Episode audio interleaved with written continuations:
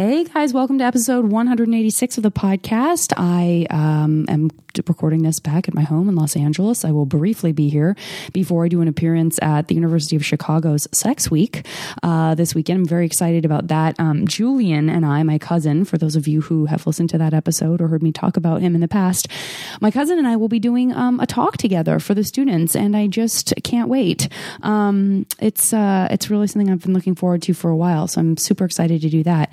And then I'll be traveling uh, to New York for work, so I'm um, taking this brief moment to put this episode out. I'm kind of saying all this because I'm not entirely sure I'm going to have time to get to an episode next week. Um, unless maybe I record that speech that I'm doing with Julian and just release it as a podcast episode. Well, this is what they call thinking out loud. Please enjoy this week's episode. I was able to record it in San Francisco while Janeane was up at Sketchfest, and I so appreciate her time because she was doing a million shows while she was uh, up at the festival. But I, I've been talking to her about doing the podcast for the last couple of years, so I'm really glad it came together. Um, and uh, I just appreciate her frankness and her honesty and her fearlessness. Um, uh, on the podcast and in life. Um, whether or not you always agree with her, I think um, you know she's a truth speaker and uh, and a and a person who. Um, I think there are a lot of things about her that I, I wish that I were more like. Um, certainly having strong convictions is uh, is a very impressive quality. And to be honest with you, in Hollywood, it's weirdly rare. So anyway, I hope you enjoy the episode. Um, I want to get into some shout outs. David, I want to thank you for your email. Uh, Lumen in Germany. Hello. Um, Andrea, Nissa, uh, Kyle, thank you so much for sending that extraordinary gift. He sent me this beautiful piece of art that I will um, take a picture of at some point and put on the uh, podcast and uh, the podcast page and probably Twitter as well. And Crystal, thank you for your wonderful, wonderful email. Um, uh, I, I guess that's it, guys. I welcome you into the podcast. I hope you have a uh, a wonderful week, and I'll talk to you soon. Bye. Now entering Nerdist.com.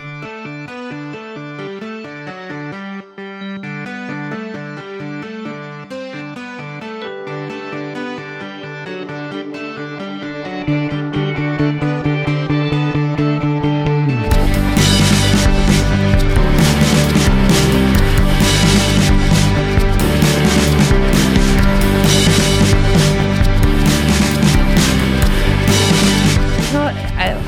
before. I'll say it again. There's not a lot of pomp and circumstance at the beginning of this. Although, if I played pomp and circumstance, Then there would be. then there would Beginning. literally be A lot of pomp a lot of pomp and circumstance. This is we're sitting so close. We're almost. It's all. It's It's, it's the in- it's a very emotionally intense and the authenticity that people. uh, That's what they've come to expect People, podcasts. that people expect from Janet Varney. That's right.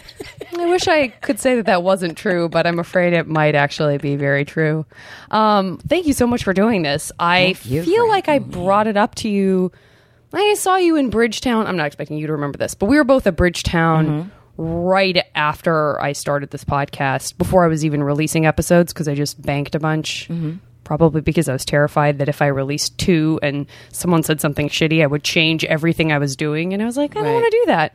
right. I'm going to set whatever this tone is, and then by the time it starts being released, no one will be able to. I'll be like, well, listen, I'm stuck now, so this is what I do. it- fear of criticism, which we all have, yes. will hobble you to a degree. It really can. Uh, It, it has stopped me from doing certain things Has it over really? the years that I really regret. Mm, this is the first place I can immediately go. Is I think people think of you as the person who doesn't respond to that stuff, who does the stuff where you're like, why don't you go fuck yourselves? This is this thing I need to say or want to say. Well, here- so for even to know f- here's with you thing. doing that is shocking. I do care about criticism a great deal. Uh, I can be as insecure as the next person. Um, validation from others is important to me. Yeah. And also, it feels good when people have faith in you. It feels good when people Sure. like what you're doing. Now, Sure. the, the, the, I don't have this attitude of like, I'm just going to say whatever. When I say things, I say them because I believe them to be true, whether we're talking about the political uh, realm, culture, what have you, stand Yeah. up, what, just talking. I don't say things to be provocative. Yeah. I don't say things to seek out trouble. I have no wish to Yeah. to be thought ill of and Yeah. people say I dislike you and Yeah, any yeah. of that. But if you're talking about, uh, uh, you know, because also uh, there is a gender bias in that uh, comments that come from women and people of color are, can be interpreted very differently by the the, in the aggregate by, Yeah. by the general masses that, that Yeah. people can be harder Yeah. on on females and people of color. That's it's always been that way, and it will always be that way. That is unfortunate. Yeah. Ho- that has changed a great deal from as time goes on, but Yeah. it still exists, especially if you speak out politically. Right. And uh, I have learned never to say I'm sorry if I have nothing to be sorry for. Mm-hmm. Uh, now, th- going back to the, the horrible time of the early aughts and the Bush years, people often forget what it was like. uh, Right. w- you know, the whole Iraq thing, the whole uh, faux patriotism of never criticizing anything or never, or never. Uh, Unless it's the French. uh, uh, Mm-hmm. Feel free oh, to criticize the French as much as you want, everyone. Get it all, take it all out on the French. uh, until we have a chance to to take a dump on Muslims again. That's right. Now we're all French. You know, That's as long as we can shit on on, Yeah. on the Muslim Find us our other. Now we can be uh, all French. Yeah. Now, this is certainly not everybody in America. I'm talking about just the right wing Yeah. and those that are uh, uh, that are non-critical thinkers, Which are- could be a very loud and are voice. yeah, the, Yeah. the they're the squeakiest wheels. The, Yeah. the biggest babies are the biggest, loudest criers. Yeah. Now, the, anyone who, first of all, French toast. Remember when they were saying freedom toast? first of all, French French toast is from it's from Belgium. And same with French fries. And, yeah, yeah, and yeah. freedom fries. Uh, Yeah. I mean, those are from Belgium, Yeah. and French toast was started in Buffalo, New York. Yeah. so, just even it, it, it was tragic when that Yeah. was going on. We can Yeah. laugh now, but Were it's- you it's doing not Air funny. America right Yes. then? I thought so. Yeah, yeah, so yeah, yeah, yeah. that kind of criticism very painful to Yeah. me very painful the criticism that we received at air america or anybody Yeah. no matter who you are who's who's who who said anything uh, critical and quite rightly critical right. um, of of the Bush administration, their policies, et cetera, et cetera. That was a very painful time for me. I do not wish to revisit it. Uh, I, I, I am proud of what we did at Air America. I'm proud of what we stood for, and I'm very, very proud of Sam Seder, who is still to this day fighting the good fight with the Majority Report on a podcast. He's Yeah. a, a brilliant guy, a great guy who has committed his life to. I, I, I think public service of, of uh, informing Yeah. citizens to no benefit to him Yeah. monetarily or otherwise. Do you know what. I mean? Like, and he and he doesn't mind criticism. You know what I mean? Like Sam is a, is is one of those guys who welcomes Yeah. the interaction uh, with, with a dumbass on the phone. You know Right, that kind of thing. right. I do not. Yeah. I don't like it. It hurts me. It makes Yeah. me want to cry. Um, and also when I'm talking about reproductive justice or talking about uh, and any of these things, uh, or in the particular line of work that I happen to be in, criticisms about hack writing, things Yeah. of that nature. I don't do it to be provocative. I'm just mm. saying, saying what's going Yeah. on, and, and, and you know my stand up is like that. It's it's. I, I don't like it at all Yeah. when people don't like me. Yeah. it hurts me. I think eh. that's good to hear. I'm pretty sure you've been asked that before, but that's something that, I mean, particularly for my podcast and kind of the the, the initial uh, conception of it. And guys, for those of you who have heard me explain it once or twice, I mean, I don't think that I've I wasn't doing it like every single episode in the beginning, but um, this idea that all so many of those feelings while they may ebb um, we stay very close to those feelings of being teenagers and caring what people think Yeah. and that if you're in the spotlight in this sort of in the entertainment business there is still this sense of like I'm beholden to these people who are judging me, and therefore maybe it's closer to the surface than it would be if I, for in my case, Yeah. if I had stayed in San Francisco and worked in a store, which is what I was doing. You know, I wasn't, I just wasn't feeling that in the same way. And so for someone like you, um, and this also came up for me very recently because I was shooting something with our mutual friend Greg Barrett, who adores you. And the Mm-hmm. And thing that he did, he has you, he created a character who has you as her hero in this thing, which you probably don't know. I don't know. Um, so I'm telling you for the first time. Uh, but this, but I am this. I'm the villain because I always end up playing a rude, blonde, blue, blue-eyed uh, villain. Uh, essentially, um, is like this this other girl, this younger girl who I'm sort of bossing around is mm-hmm. like you know. I love Janeane Garofalo because she was this and she was brave and she was da da da.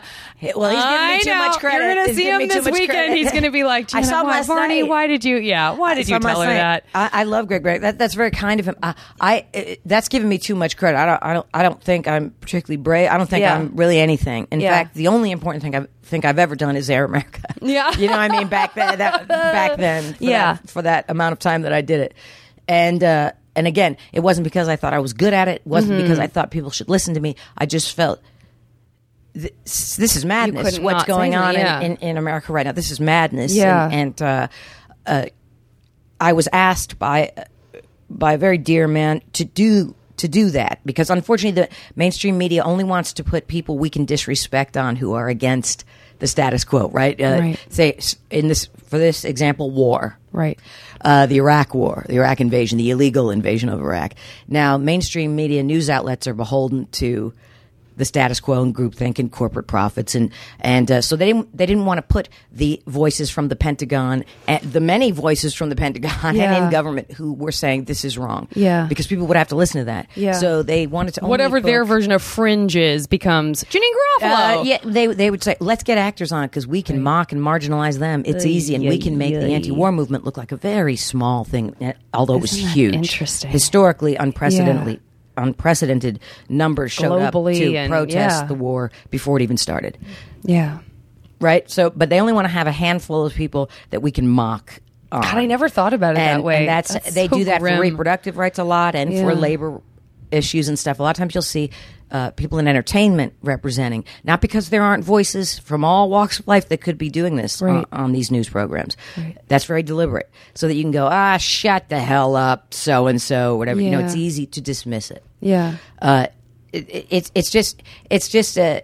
That's the nature of mainstream media. It's always been that way. It's not new. Corporate Yeah. media is corporate media. It is what it is. Luckily, now in modern culture, we have more access to to uh, to to uncensored media than ever before, and that's a good thing. Absolutely. But uh, having said that, uh, still to this day, people misunderstand me. Not not lots of people. Those that misunderstand me. I'm- don't want to make it seem like I'm very well known. I'm not. But uh, sometimes I, I'll run into somebody who says, "Oh, I wrote this character based on you." Who is this kind of uh, surly, almost teenage like Doc Martin? First of all, I'm over fifty. I'm, I'm over fifty, and, I, and I don't think of myself as a surly, petulant, smash the marketplace Right. person at all. Maybe uh, in my 20s, you could say maybe there was an element of that. And but also in in terms of what you're saying about kind of you know, I have friends in the entertainment industry who eh, this is a this is a mm. I have friends who will say, and I think again, rightly so, that even within the entertainment industry, this place that supposedly isn't as tied to corporate media, even though that's who pays our checks, Uh-huh. um, that there's room for one of everyone. Like, Yes. there's room for one Melissa McCarthy, hilarious, brilliant, isn't skinny. We got her. I guess no, we got there's Re- Rebel and Rebel. Wilson. Yes, she's way Re- younger. Do you know what I mean? It's like Right. uh, generationally. Like, who do we have room for? And that's not. I think that's not. Maybe it's not as It's true as it was, a and it's a bit, but it's generalization, right? But I wonder if much- it's like Janeane. We had Janeane. And then you, Oh. when you're pressed to think of someone else who was making statements like that, who was who was eh, who was sort of embraced by a certain generation of people or what have you, can someone immediately conjure someone else? Now, I'm not saying it's laziness on their part, but I think whatever was pushed forward, it's like I remember Sinead O'Connor. I remember, Mm-hmm. you know, another good example of somebody with a great heart who did not want to be disliked, who ripped up a picture of the Pope and then immediately burst into tears when she was booed. Oh, like the conflict there of sort What of, happened especially to being her raised was as a so woman, unfair. going, you know, I'm supposed to, I'm not supposed to, Mm-hmm. I don't want to be hated. I'm supposed, I want to, I want everyone to like me, and yet I'm so conflicted about this thing I feel passionately about. Where who makes those decisions? Who is making those decisions at what level? Well, don't And, forget you groupthink, know, the hive mind, Yeah. and, and uh, the crowd is only as intelligent as its weakest link. yeah. And there's always a mob mentality, eager to go after women, especially. Always, always, always. Uh, they'll go after men too, but I'm saying if you're female, for, you really got to watch it. And then, and you know, Frank Sinatra saying, "I'd slap that bald," you know, whatever. Right. You know, he's a bully. Yeah. The late. That's what Donald Trump would have said. if he- that's it. yeah, he probably did say it and, then. And people like Donald Trump, Sarah Palin, they're bullies. They're bullies. It's nonsense. The Republican Party is, is is now like Britain's National Front. They are a nationalist, bullying, anti-intellectual group. That's what they've become over the last forty years. That's what they are. I don't say that to be provocative. That is a fact. Yeah. Uh, and if you look at the type of people that respond to Bernie Sanders, Hillary Clinton, Elizabeth Warren. Uh, and the type of people that respond to Ted Cruz, Donald Trump, Sarah Palin, that's a very different breed of cat. That's a, you know, these are two types of the human nature. And there's the unrestrained id, which is on the right. And then there's people who want better and know you have to participate in, uh, because Bernie Sanders uh, asked you to do something. You got to do stuff Right. to make, to make us all better Right. The Donald Trumps and the Sarah Palins and the Ted Cruz Republican Reince Priebus, whatever. They ask you nothing. It's just slogans, just bumper sticker nonsense. It's and easy. yeah it really is easy and that that reminds me of i brought this up on, on the podcast before fairly recently but i read a really great piece in elle magazine about this um, there's a, a reporter who's been covering hillary for 10 years 10 plus years and it was the whole article was about um, how conflicted she was because of because of many people who struggle with political choices that they make as citizens many of us on that side are thinking critically about each thing that happens and this person believes in this and it feels very nuanced and you know Hillary did this and this but at the same time she did this this and this and and to feel conflicted about that stuff is so much more challenging Right. intellectually and emotionally Right. than just going like he says this is bad Oh, the i right wing, apologize that- to the south no- i know plenty of people who have accents who are much smarter than me but the, so now i'm generalizing but this you know this this sort of idea of Let's like do this non-regional person said- yeah accent. non-regional accent my newscaster accent this person is bad this person says this is bad that makes me feel safe therefore i don't care about any of the other stuff that makes me feel safe on some It's level. It's Yeah, neurological. yeah. What makes you a right winger is neurological. What makes you respond to right wing messages is neurological. It Mm. has, I think, has to do with your limbic brain or the prefrontal lobe, whatever it is, the executive function of your brain. If you can't handle nuance, if you can't handle empathizing, if you can't handle the long game, the big Yeah. picture, whatever you want to and call it, possibly changing your mind about something That's not- that's which not- that's too scary you know It's, it's also it's it's it, all all the things, uh, anxiety, fear, ignorance, apathy, uh, isms. That's what puts you on the right, and that's what makes you respond to, to Fox News and all of that. Um, those that that that have the ability to, and this has nothing to do with academic smarts. This has to do with emotional intelligence, and um, again, I don't say these things to be provocative or surly. As I said, I'm an AARP. I have no wish to be, uh, uh, you know, an Adbusters. uh, Right, as much as. I like Adbusters, Yeah. You know, I'm not protesting Whole Foods. I like Whole Foods. yeah The CEO gives me agita, but that's a, a different story. It's uh, and you know, I like a gentrified neighborhood. As a female that walks alone at night, this makes me very unpopular to say it. I'm going to say it. Yeah. The only people that have, I think, uh, a claim on gentrification complaints are, are indigenous First Nation tribes. Hmm. Gentrification has been going on since the beginning of time yeah or animals that have been displaced. You know, gentrification is an ongoing part of the human Yeah, condition. yeah. Uh, I am not unsympathetic to those that suffer from gentrification, but this has is not new. Right. And uh, as someone who likes to walk and likes to walk alone at night, uh, and again, this makes me very unpopular to say it. I have walked the streets of New York uh, since the seven, 1970s. Uh, my father's aunt lived on Avenue A in the early 70s. When we go to visit her as a child, uh, it was a terrifying place to be. I don't mind that there's thin crust pizza on Avenue A right now. I like it. You know what I mean? I don't Yeah, mind yeah, yeah. that you're not, uh, as a child, uh, playing amongst needles and gla- and stuff like that, Right. that. That was in play 70s and 80s until the early 90s. Um, the, that this is an ongoing process. Gentrification. It's uh, my father's aunt was a holdout. You know what I mean? She had been there since the 1950s. Mm-hmm. She herself could not use the elevator. She was not safe there. And then uh, eventually she was put into a senior citizens home, that kind of thing, because she could no longer live Yeah. independently on her own. But the building that she lived in, which I can still walk past now, um, because I live in New York now as an adult in 2016, and I've been there since 1995, and I've watched certain things change from the 70s. It's nicer. yeah You not have to run. Yeah. Uh, to a- to a place where you can get Well, a cab yeah. and stuff like that. It's uh, it's it's better. I and What- I'm not being yeah. unsympathetic. To No, those- no, I don't. I mean, that's. by it. I guess I would say, like, did you see? apologize. Everything now reverts back to something that's been fictionalized from fact. But uh, I think a lot of people did watch Show Me Hero, um, which was the. Uh, it's Oscar Isaacs in it, but it's about. Um, the idea of i mean it's not so much gentrification but it is the sort of relocation the, the the sort of disbursement of the projects and all of the people who live in the projects who also don't want to not be able to ride the elevator Yes. and also want a, a, a yard that they can care for and mm-hmm. have been because of the way that that culturally they've been marginalized or socioeconomically they've mm-hmm. been marginalized that makes it harder to have a yard Right. how do you you know, the answer isn't let's keep everything unsafe and keep it so that no matter who you are, if you're not this type of person in this cultural background, you're unsafe walking through the streets. How do you protect people who aren't users who get pushed out of their homes?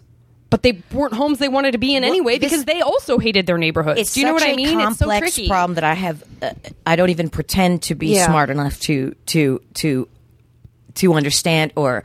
Uh, the, these are civic problems that have also, since the dawn of time, been an issue about marginalization, poverty, and things of that nature.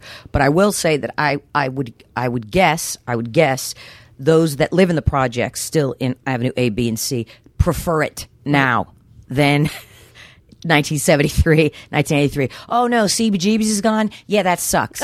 it does suck. I agree with you. I, I uh, was lucky enough to have gone to CBGB's Yeah. a couple of times, got it in under the wire when it was still there. But the neighborhood had changed even by that time and it was nicer. But uh, it's always a drag to have too many CVS's and Walgreens and, and Starbucks until you need them, which is nice until you need tampons. Then it's okay. You know what I mean? Right, Oh, there's a 24 hour CVS? Okay, Yeah. great, great, because I got my period. Remember how I you promised know? I wasn't going to set foot in here? I guess I'm gonna and go, I've got my extra care card, and I'm Right. uh, good. This Right. is good. And also, it's there are people working there. Yeah. Where there there wasn't, and again, I, I am in no way insensitive to the many many layers of issues that go Right, with this, but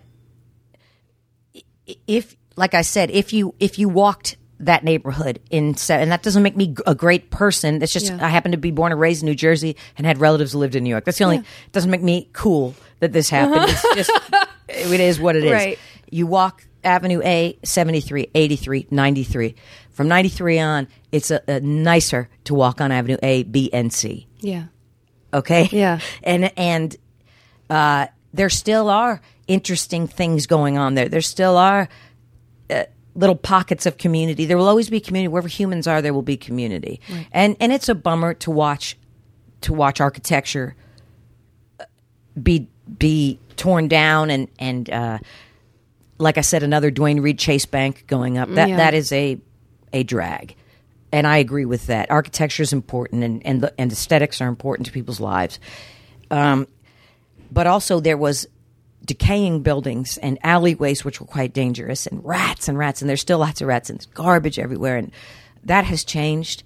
Um, it's it's it's a bummer that the Astor Place Cube's not there to spin and, and all these things. I understand that and Yeah. and people being displaced. I, I understand that, but like I said, this has been going on since we eradicated the Cherokee Nation or you know gave smallpox blankets to Yeah. the Arapaho and all all of these kind of things. This is Yeah. and all the animals that have been killed and displaced and and and we have cavalierly destroyed and, and nature that we have destroyed and uh, all of that. It's uh, those people's voices are rarely heard from. Uh, First Nation people rarely do we hear from them, and the, and the animals can't tell us anything. And um, I know that sounds maybe overly simplistic, and like I said, I'm not smart enough to to articulate this correctly. But how did we get on this topic? Uh, I don't know, but that that's what I always am just a series of tangents that um, end up going. It started like, from "What were we being conscious of about?" criticism. I guess that's true.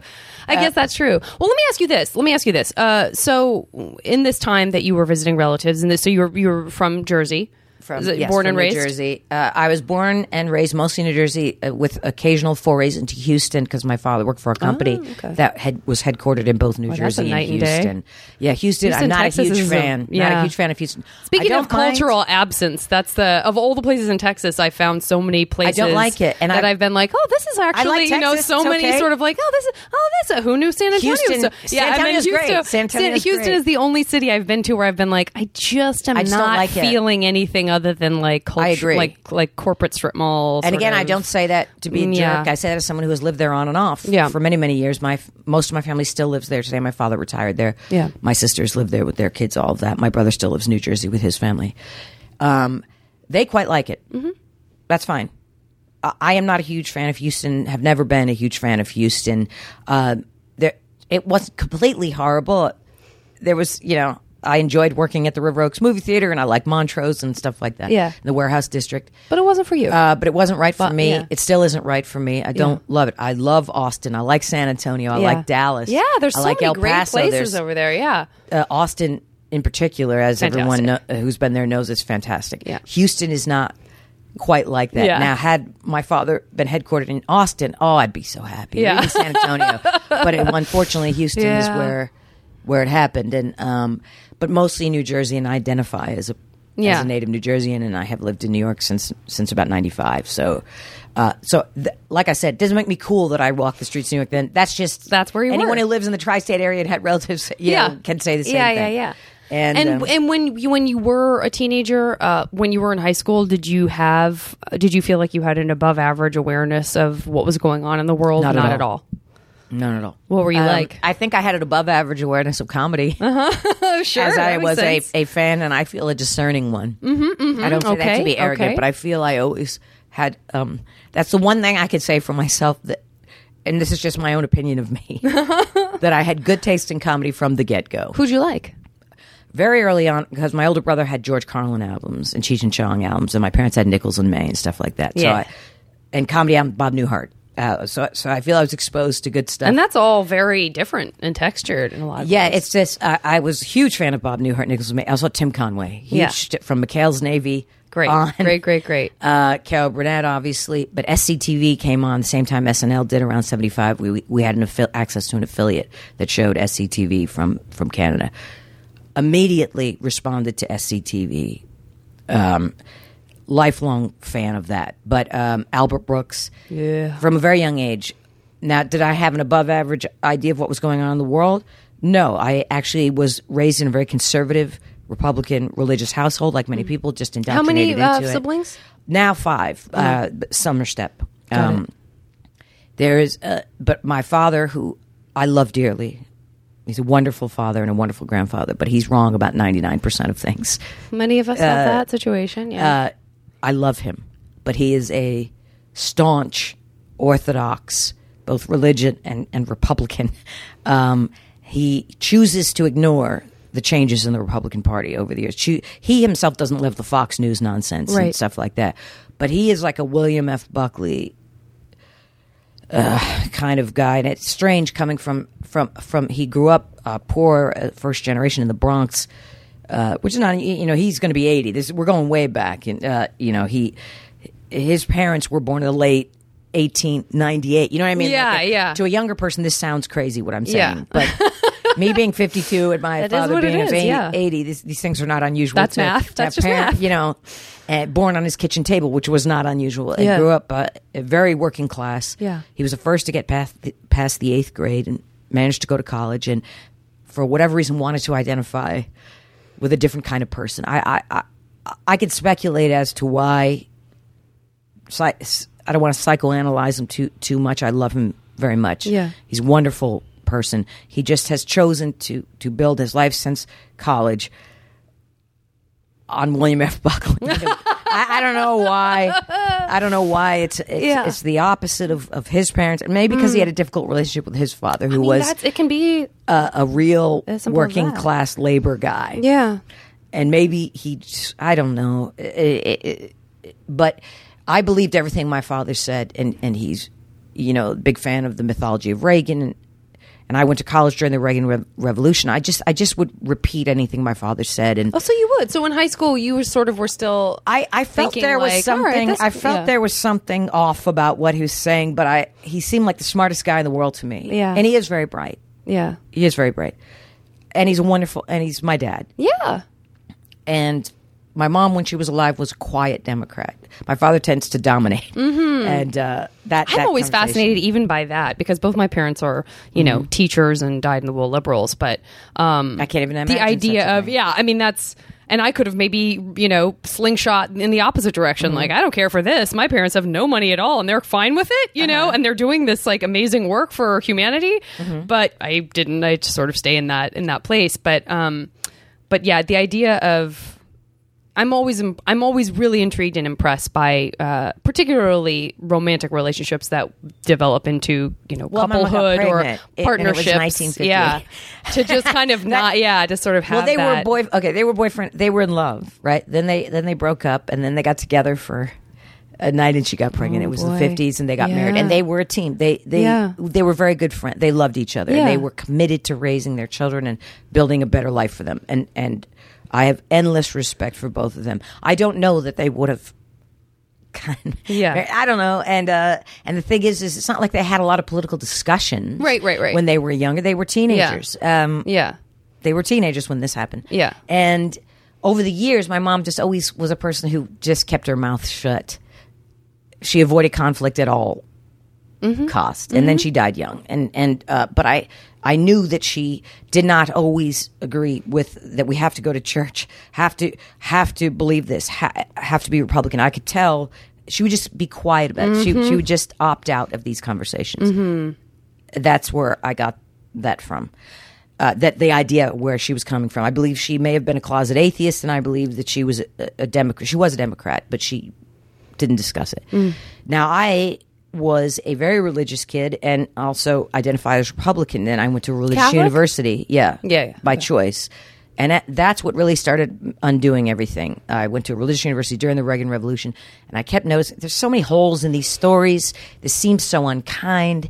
The meanest people I keep meeting identify as religious and Republican. This is not the fault of religion or the probably the underpinnings of the Republican Party, which was the party of Lincoln. It is no way the Repu- Party of Lincoln anymore. What I, uh, in side note, I think what I one of the things that I love about The West Wing uh, is that it was the the easiest way in for me to understand the idea of an old school I less government died in the war Republican still had to be seen through for me the lens of Aaron Sorkin. It had to be like Right. a liberal's idealized version That- of what the what Republican West Party was, would your be. dream. Wouldn't Yeah. it be great if this was our president and if Yeah. all of these people's decisions, if they all had a moral compass? That's the West Wing. Yeah. Look at and, and that's to Aaron Sorkin in the newsroom.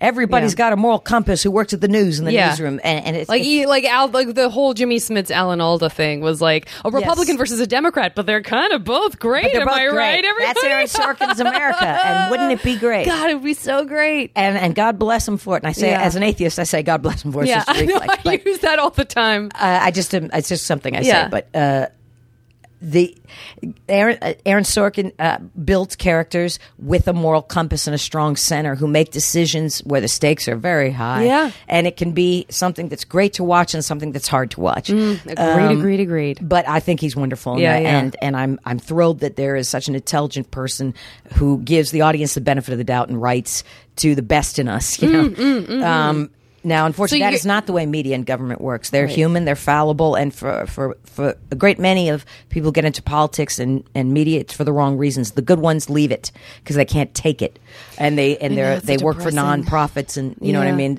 Those that don't care as much tend to stay in for the long game. Not always, You're right. Not always. There's there's lifelong committed people who've been in politics for years. I believe Bernie Sanders and Hillary Clinton to be just two examples. I am Mm-hmm. a fan of Hillary Clinton, and I'm also a fan of Bernie Sanders, and either one I will support. Mm-hmm. Um, and I think it would be so important for a female to to to be. Uh, president after uh, an African American, I think it's very Couldn't important. But also more. Bernie Sanders, Yeah. and also we are all socialists. That's not a dirty word, and I hate seeing the, the stupidity of that. Have you ever been on a road? You're a socialist. have you have you dre- have you been to an airport? You're a socialist. Yeah. Have you been to public school? You're a socialist. Yeah. A library. Have you? You know what I mean? Yeah. That's socialism. We are socialists. Yeah. We have always been socialists, and then we really became it with the New Deal with, with Roosevelt, and, and Republicans hate that. They would love to roll back the clock to right before the New Deal if they could. Actually, they'd love to go back further if they Yeah. could, but they cannot stand social safety nets, and things of that nature. Uh, their fears and anxieties and their just innate cruelty and lack of empathy makes it so. But um, and then also then they have the you know there's the cynics and the suckers. The cynics are the ones lying like the Ted Cruz's to the suckers, uh, and because they have no respect for them, you can't respect your constituents and lie to them. Their constituents actually they're being quite honest. Republicans when they say I work, I serve my constituents who are those the lobbyists and the corporate funders. That's actually true. They Yeah. they would never admit to that, but they do serve their constituents very well. That the one percent, Right. on the Republican side. Some Democrats too, but for the most part, Democrats don't get that much money because it, it's it's not as helpful uh, Yeah. to them. You know, Republicans really are the ones that really are the party of of corporate constituency. And I say that because evidence supports it, not to be provocative. Yeah. Well, no, it's interesting in a in a bubble like, and then I do want to uh, get back to you and your experience, um, kind of waking up, I guess, if you want to put it that way. Oh, in college, um, yeah. in college, but it's interesting in these microcosmic environments like San Francisco, where it's a it's a deeply liberal community. Now, I can't speak to local politics right now because I don't live here anymore. But when I was living here, um, just the idea that two liberal Democrats or an African American Democrat like Willie Brown, who was mayor, mm-hmm. He was the he was our Republican, right? So everyone who objected to his being in the pocket of big businesses, you know, that's sort of this like little bubble version of oh well, in in within the United States, he would probably just be our Republican president because that's mm-hmm. kind of the relationship that that his constituents had to him if they objected to something about him, which many people said he was like the shadiest, you know, mm-hmm. slick Willie or whatever we called him. Right. But it's just interesting to see these tiny versions where you go like almost like a small country somewhere else that can afford to be that like Sweden or or, mm-hmm. or Denmark or something where you sort of go oh wow. So even with it, with within this we see these varied layers of you know this person might be you know a fan of this community and trying to help them but they're also accepting more money than somebody else you know Right. even though that they're ostensibly liberal and stuff and people say that about Obama right or they say when well, we talk Obama about right to actually privacy a Republican, and, an yeah. old school Republican. He go. was never. First of all, it's a very good thing to be liberal. It's not a dirty word. We should all be very proud if we are liberal. It's something to be proud of. Without liberals, we have nothing. Yeah. honestly, uh, and all the the freedoms and the and the progress and the evolution and raising of collective consciousness we enjoy. Mostly Yeah. since the 1960s. I think the 60s are very vitally important decade, in the early 70s. Uh, are all brought to you by liberals and liberal thought, and and uh, pro- I, I feel you know what I mean. And uh, a lot of people who are right wingers take for granted all, all all kinds of things. I think that they should really walk the walk if they don't want government. You know, they're big government nonsense. They they don't know what they're talking about. Yeah, but you know what? Next time a hurricane hits or whatever, don't you take that? Don't you take that aid? Right. You know what I mean from the government, or whatever, and or just the nonsense of Sarah Palin blaming President Obama for her son's PTSD. Now, first of all, she thought Saddam Hussein was behind Iraq. That's when she was John McCain's running mate. That's how that's how ignorant she is. Yeah. Didn't your own son is being sent off to a place you don't do your homework to find out anything about the conflict? You just take it face value that Saddam Hussein, who had nothing to do with 9/11, Right. Nothing to do with 9/11, and now your own son is going over to fight for oil companies, right? Now she doesn't even know this. She doesn't care to know this. Right. Now she's all concerned right? Uh, because her son has PTSD, and now it's Obama's fault. There's no way to get the logic of that. If you want, if you want to blame a president, hey, if you want Yeah. Dick, Dick Cheney, you could blame Yeah. uh, these people that she loves and idolizes. But but first of all, she you would think she, as a mother, she would have cared more. Now, why is my son going? Is this true? What am I being told was true? She doesn't care, and also she doesn't like big government, so she doesn't want. Why would she want the government interfering with her son's uh, psychological health? You know, by her own account, she feels that personal responsibility to take care of these things. This is not a nanny state. She she would then say, you know what I mean? That yeah. Let's leave it to our faith and our family to take care of my Yeah. son. But I digress. No, it's- it's so- it's- it is worthless so to discuss Sarah. Palin and, Yeah. and Donald Trump. Actually, it's worthless to discuss them. Yeah. And I hate that the mainstream media spends so much time on these The polls that mean the- nothing and the spectacle and uh, you know showing clips of Glenn Beck saying something uh, and being and and being completely ignorant. Uh, it's it's like saying, "Oh, this isn't this." National Enquirer story. You might as well hold up the National Enquirer Yeah. and read from it if you're going to talk about Glenn Beck or Sarah Palin or Yeah. Donald Trump or Ted Cruz. Really, Yeah. it's the same thing. Getting back to Barack Obama, who I think is is is a very bright guy and could have been a great president. And I think he was a good president. He unfortunately was too conciliatory, too frightened of criticism. Uh, I don't know why. He was never going to be accepted by the right wing and by the racist Tea Party. And that's really what is the fuel that moves that engine. They are not deficit hawks. They are not fiscal conservatives. They are straight up racists. And that's what fueled the Tea Party. They can, they can tart it up any way they like, right? Uh, maybe there's four that we could say where are somehow, somewhere in there Yeah. concerned about big government. Where they were during the Bush administration, I have no idea. But nothing like a black guy who isn't even that black, to, to tell you the truth. He's also a white guy. You know, Yeah. so if you want to see it that way, I don't know why biracial people are always called black. You know, you could just as easily say he's white. Right. It's one, you know, it's half and half. You know, it's Right, one right. or the other. But uh, and neither is good or bad. I'm just saying. Mm-hmm. I don't know why we always do that. We always call biracial people. Well, I think on the it seems to me that on the side of wanting to promote you know being able to promote mixed races or being able to promote minority races if you will or certainly Which are almost not the minority. I which mean, are absolutely not yeah it's such a it's a that's a silly term to use like I can't you know yeah but to, it seems like on the side of isn't it wonderful we have a black president that's why it gets used and then Yeah. on the opposite side isn't it horrible we have a black president like it sort of becomes Well, I'm saying even in life, people out, Yeah. out of the spotlight, people in our peer groups who are Yeah. biracial, uh, they, they're usually referred to as black. Right. If they're if they're black and white, they or have whatever you want to say. Yeah. Um. Or or, uh, but Asian and white. Whatever. It's usually called Asian or black and Asian, which is called Asian sometimes. but it's, uh, you know what I mean. Like it's Yeah. it's rarely just called white. I don't know why that is. I guess I, I guess I just I I I remain hopeful that it is because it I feel like it's the underpinnings of race. I feel like there's underpinnings, Yeah. a legacy left over of of condemnation. I feel Yeah. like I don't think I don't But if think I it started off in a yeah. good way to call a biracial person. Well, it used to be mulatto and octoroon and stuff Well, like that, or high yellow. good. Right, Now right, that's, right. That's over. Hopefully, But if I say someone is a mixed race, or I mean, I guess I don't. I'm not saying this is, a, is a bad. I mean, it's yeah, yeah, no, but I mean, it's hard because. First of all, like oh god, we could talk for a million years, you and me. But um, this this first of all, the problem is that you know because we're a visual animal Mm-hmm. and because we also um, feel safer when we classify things. Right. If you see somebody who is part Japanese and part American, and you yourself are an American, you will look at that person and say, okay, that person has difficult, different, difficult, difficult sometimes, uh, different physical characteristics than I do. So what I lean into is I recognize that you are not, you don't seem to be Well, they 100% tend white, to- so I will tend to look more associate you with being Asian, Mm-hmm. and and that for for some for some people that's a good thing in terms of saying like, look, we're we're there that we're more mixed race. There's Oh, more. no, no, you know what I mean? I wasn't yeah, but I also agree with you that on the flip side, it's also used in a completely racist way. It's used for so it's racist used for both. purposes too. Yeah, Like I said, I think it's important to say we have a black president. yeah, Um, it is used for ill on the right. right. but uh, I think it's important, and I think it's important, as I said earlier, to have a female president. Uh, now we should have already had these things, and we could have. The mainstream media tells us we weren't ready. That's bullshit. mainstream media is so far behind the curve where the where the majority of people are, but Right. you know they have the megaphone, so there it is.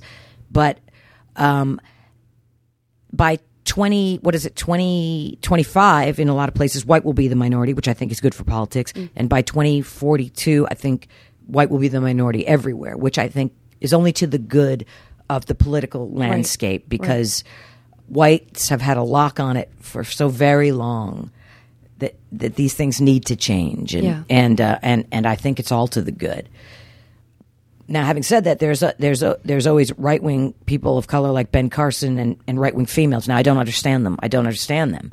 I don't understand people of color and females that are in the right wing. I is it, I don't know if it's Stockholm syndrome. I don't know if there's again a neurological problem or for the ones that are at the professional level, there's money in it. I do know that it mm. pays. It pays to be a female or a person of color on the right wing because they use you as a mm. tool and they pay you for it. So, mm. other than that, if it's not monetary, I don't understand what what's going on there. Right. Um, and even though it's monetary, I still think it's shameful. You know, I, I don't know why you have racists of color and, and misogynists who are female, but you do. I mean, ultimately, I think the answer probably is as simple as like, where does that fear live inside each person? And if it's you know, because you I have you have back to certain their. Something certain- happened. Yeah, Something happened I- I to make it that- very possible. that way. You don't come by that without something Yeah. having gone on. Yeah. Nature and nurture uh, to make you a sellout yeah. to to yourself and to people that you're the party you're representing has no respect for. yeah, for. and I'm interested in. I mean, I guess I'm interested in. Um, I, I guess I'm interested in when I, I worked for the Huffington Post um, for their they, they have a channel that's HuffPost Live, and I worked there, um, and I did. Uh, I, I'm fascinated by, and to say I don't self educate all the time with in terms of world religion and stuff, but I'm very interested. Um, in people who stay inside of a system that I feel is deeply flawed on a on a sort of a humanitarian level, who um, feel that there are certain tenets within that that they feel passionately about enough that they are willing to fight from the inside.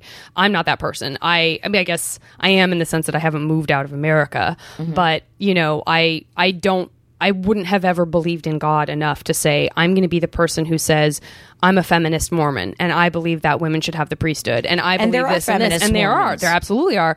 One of them was on that segment that I did, Mm-hmm. um, and you know, people people inside of any culture, any it, it people, women, you know, women in the Muslim culture, people who are trying to advance human rights um, within constructs that don't necessarily traditionally allow for those things. I think it's wonderful. Mm-hmm. Now, are the people we're talking about on the right wing necessarily those voices? No. No. We're not talking about people Some who are saying, be. "Hey, I'm going to you know, I feel I'm a fiscal Republican. I'm a fiscal conservative, Right. and I'm fighting for a woman's right to choose." I, that's that's that's not that's First you of all, Republicans are not fiscally conservative, so that that argument holds no water anymore. Nobody Yeah. spends more money than Republican administrations. That it's also borne out by evidence. That's not me. Yeah. just shooting my mouth off. That believe me, Where- but where the money goes is very different They in than- no way save you money. Yeah. the Republicans.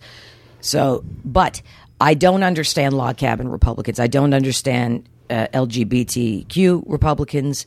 Uh, maybe they're under maybe some of them have money they don't want to pay their taxes. That maybe it's just greed. I don't know, but I don't understand it. I I I, I can speculate again. I, Yeah. I don't know, but uh, I since I don't have a religion anymore, and um, I am willing to have a God again or whatever. I just need proof. And again, I don't say that to be surly. I mean that sincerely. There is mm-hmm. no proof whatsoever that there has ever been a deity or a higher power. Now, I do respect why some why people need it, mm-hmm. especially people whose lives are very very difficult. Mm-hmm. So I in no way want to be glib about this. There are some people whose lives are so very difficult that their comfort and their emotional stability relies upon this idea of a higher entity and and their life being better in another Right. time Right. you know after they pass and that they will once again see their children or what what have you and I, and, and it actually gets me emotional to say Me this too. because I don't want anyone to think I'm glib about these Right. things um now if that that that's fine I don't want to inter- I don't want to ever appear to to be arrogant about that. Now, for me, just for me, I don't have a God anymore because it doesn't make sense to me, and I also can't believe that there is a, a God in a world that allows so much suffering, and I don't accept easy tropes like mysterious ways. There's and- a reason, and there's reasons for everything. You cannot give me a reason for, For that kind of cruelty that- that would have to so be- many yeah. people. That's what my that's how my dad was. My dad was like, Yeah. Mm-hmm. I, I am a secular humanist, and the reason is that I've seen too many of my friends, the best people in the world, die of cancer in a horrible way. Oh, not They've even left friends. their- it's you know people what I don't know. It doesn't even just- have to be anybody I know. Cancer is Yeah. one of those things, and I, and again, I don't. You know, one out of three people gets cancer. Yeah. Don't it even ask why me? Why anybody? That's weird when people say why me because it's almost Why not you? Why not Yeah, you? yeah, you know, yeah. cancer is what it is. Yeah. What it is. It, it'll get you. You live long enough, it'll get you. Yeah. Um, and uh, most people have relatives or friends that have had cancer and uh, have either beaten it or, or passed Yeah. away. That's just it's like jury duty. Yeah. it really is. um, it's so I'm talking about. Uh, people I've never met and Well, stuff sure. like that that, Sure, that sure. you you know about the suffering animals abandoned abused uh, nature abused all these things w- would a deity allow this to happen I don't know I guess maybe and then my father and I when we get into it will say well what's first cause how do we get here Uh, I don't know. Just because I can't explain it fully doesn't mean it's supernatural. Now, there was a Big Bang. I know that 14 billion years ago. My theory on that, just mine, is uh, the explosion that caused the Big Bang was us immolating in a, in a series of go rounds that we have. Whether it be humans on Earth or mm-hmm. whatever, whatever was before us could have been just like us, mm-hmm. and it was just that was the end of it. Mm-hmm. They were on this Earth for millions and millions of years. We start again. That was the explosion that caused the Big Bang. For T equals zero, I guess what fourteen billion years ago, and it took us. And then, how can you explain the perfection of evolution? It was millions and millions of years. Well, yeah, there was a lot of missteps. That's if you want to you know? piss off a scientist, say how do you explain the beauty of I can you know the I- the precision of evolution? They're like, millions, hey, millions of ah, years? like steam will just coming out of there. It's yeah. just you know, science is quite comforting and it's very fascinating. Nothing is more interesting than the truth, right? So science is is to me more fascinating than a god, Yeah. more comforting than a god. Yeah. Also, uh, I'm I don't need to have an afterlife. Either there will or there won't be one. It'll be just like my pre-life. I don't know anything about it. Yeah. Uh, Don't plan on it. so, you know what I mean? Do you Yeah. remember the time before you were born? No. Right. It's going to be just like that after you die. You Right. won't miss it, I don't think. There's you're pre-sentient, you're sentient, you're post-sentient. And again, I don't say that glibly. Right. Uh, now, if there is an afterlife, good, great. I hope there is. You know what I mean? For for people who have cared about Yeah, about that or want it, fine. Right. Uh, I don't want the right wingers to have their punishing God and the smiting. Yeah, no, they I'm deserve fan of that nothing. either. These people deserve Yeah. nothing. I'm not. I, I I think Buddhism is wonderful, but I don't believe in bathing your enemy in a white light and wishing them well. How will they learn? Fuck them. You know what I mean? You know, the people the people that I see cheering Yeah. at a Trump rally, fuck them yeah. and those that, that want to ban Muslims and deface mosques and uh, and and and, and want to kill abortion doctors and all of that, fuck them. Right. Uh, they deserve no respect from a Buddhist. You know what I mean? Right. Who deserves respect is the Buddhist or people fighting for your civil rights, fighting. And feminism just means you believe in equality. It's human rights. That's feminism. So when people deny feminism, I have no tolerance for that either. Right. So you don't believe in equality. You don't believe in human rights. Then, then you're an idiot. I, I mean, I don't know what to say to you. You know, I, you're Yeah. saying you don't. Yeah. I, I think you, or when somebody brings up these tired things, oh, feminine man hating. What year is this? Right. What, what Rush Limbaugh podcast have you listened to? Right. Who are you? You're a young person. Don't say stupid shit like that. Yeah. I'm getting very angry now, unfortunately, but I'm sorry. Uh, that's okay. That's okay. But I, I, when, when, when I think about those that deserve respect and those that don't. We all don't deserve respect, myself included. We deserve respect when we earn it. Mm. You know, like when people say, with all due respect, Dick Cheney, none do. Right. None do. Right. Rachel Maddow, stop pandering. I love Rachel Maddow. Stop Yeah. thanking these war criminals for being Yeah. on your show so profusely. Yeah. And then, like at a lot of networks, they'll say, well, if we don't, we won't get them back. I don't give a shit. I don't need to see a war criminal. How about we have somebody who's fighting for justice? How about we have, you know, when the late Howard Zinn, when he was alive, how about him on? Mm-hmm. Stop kissing Colin Powell's ass. I know he's sorry. Yeah. You know, he should be sorry for covering up the My Lai massacre back. Then. You know, he's always been a company man. Right. I do feel sorry for him. I think he is having a crisis of conscience in later life, and I do believe that Colin Powell thought he was doing the right thing. He wasn't, but I, th- I Yeah. think he was. Yeah. Uh, he is. He is paid heavily for that. I think conscious, his conscience, and also treated like dirt by the Bush administration who used him for ill. Yeah. But he should have helped us out during that live press conference when he was lying about the weapons of mass destruction. He knew he was lying. And I don't think Rachel and Jon Stewart, for that matter, should have thanked them so heartily for being on their shows. It's hard, man. It's hard because I understand. I mean, if it's as if it's as simple as you know, oh, we wouldn't be able to have them back or whatever. I, it's it's it's tricky because again, I feel like I'm. I'm trying to think if I had an experience like that. Well, you probably have if you work for Huffington yeah, Post. Yeah, I mean, I didn't work there that long, but I'm trying to think if there was a situation which I thought this person knew they were coming into an environment in which the majority of people watching already disagreed with what you did, Mm-hmm. and and is this giving us an opportunity to hear you? Nope. have a voice No. I'm stopping you right there. As a person who has worked in, Yeah. and as a fan of Yeah. watching uh, media and Yeah. news and stuff, no. Who cares if they're coming into now? If if they're coming in and they are a liar, if yes, if and I'm saying if if if. For example, you're talking about a person who's coming in who is representing a side who is willfully di- uh, misleading. Right, right, right. And the majority of people disagree. Good, they're supposed to. Right. Do you need to have them on? No. Right, right, Let's right. Li- they're they got enough shows to be on. They No, got that's enough true. platforms. How about we have voices we don't hear all the time who are who are with the citizens, Mm-hmm. who are good citizens, who are fighting for justice. This is this conundrum. I don't understand why people are confused, and I would fight fight this at Air America at from the producers, and they would say, "No, you got to have two sides." Well, first of all, there's not two sides to every story. A lot of stories, yes, not all of them.